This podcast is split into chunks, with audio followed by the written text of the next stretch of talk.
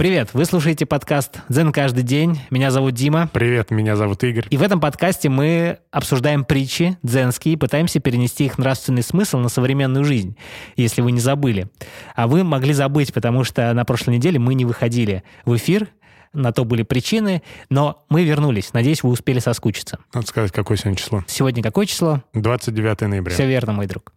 Итак, у нас притча называется «Рука Макусена». Макусян Хики жил в храме в провинции Тамба. Один из его приверженцев пожаловался на скупость своей жены. Макусян навестил жену своего приверженца и показал ей сжатую в кулак руку. Что ты хочешь этим сказать? – спросила удивленная женщина. «Предположим, что моя рука все время сжата в кулак. Как ты назовешь это?» – спросил Макусян. «Увечье», – ответила женщина. Тогда он раскрыл руку и снова спросил. «Теперь предположим, что моя рука всегда в таком положении. Что это тогда?» «Другая форма увечья», сказала женщина, жена. Простите. Если ты хорошо это понимаешь, закончил Макусен, ты хорошая жена. И он уехал. После его визита жена стала помогать мужу как в накоплениях, так и в тратах. Вот такая притча. Ничего не понятно, но очень интересно. Ты продолжаешь, ты продолжаешь играть эту роль. Ну, слушай, ну тут все очевидно на самом деле. Смотри.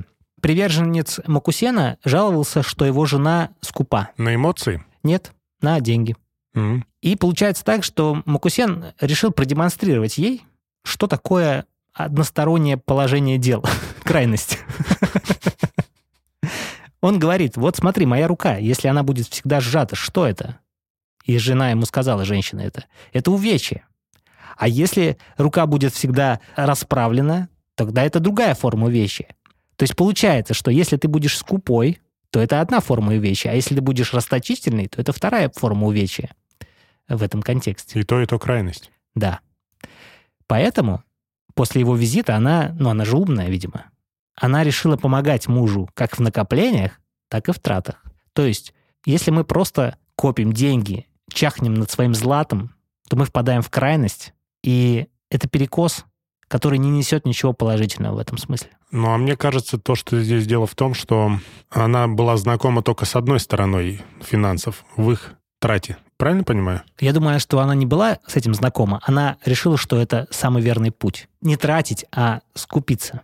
То есть копить? Я не думаю, что она копила. Я думаю, что она жадничала. Ну, жадничала. У нее вообще были деньги или нет? Непонятно. Ну, возможно, были, да. Ну, то есть она помогала в накоплениях до этого или нет? Понимаешь, когда ты копишь, ты как бы откладываешь деньги. То есть ты понимаешь, какую часть дохода, например, ты будешь откладывать. Я понимаю. А когда ты скупишься, то ты все свои деньги, неважно, накопление это заработанные прямо сейчас, ты просто над ними чахнешь, ты жадничаешь потратить. Ну, просто я, э, чтобы закончить свою мысль, хотел узнать схему. Так кто там зарабатывал?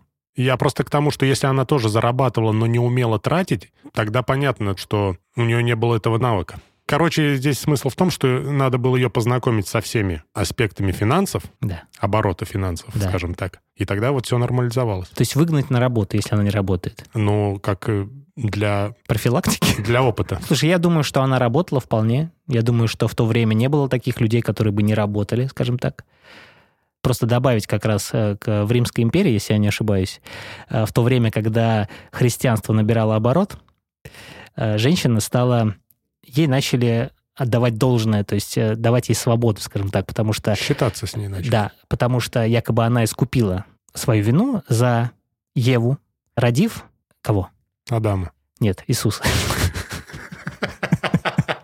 Так вот, что случилось в этот момент? Женщины начали выгонять мужей из семей. Они самодостаточные, все хорошо у них. И тогда, и тогда институт семьи стал основополагающим тогда в Римской империи, ты мог согрешить, украсть, там неважно что, тебя могли простить. Но если ты развелся, тебя уже не простят. И до сих пор так. Расстрел? Не.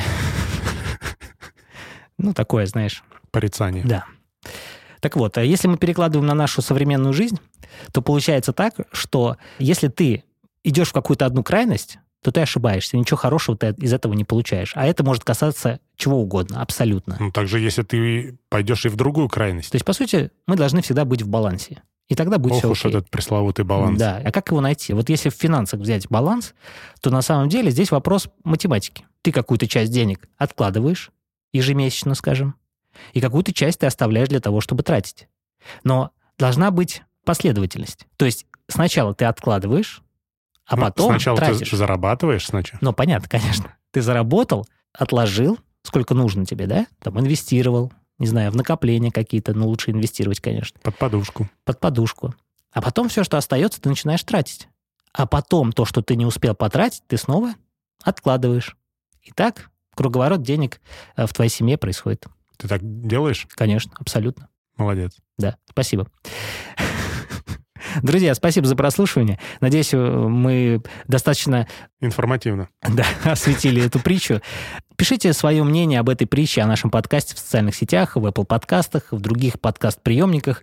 Услышимся завтра. Всем пока. Пока.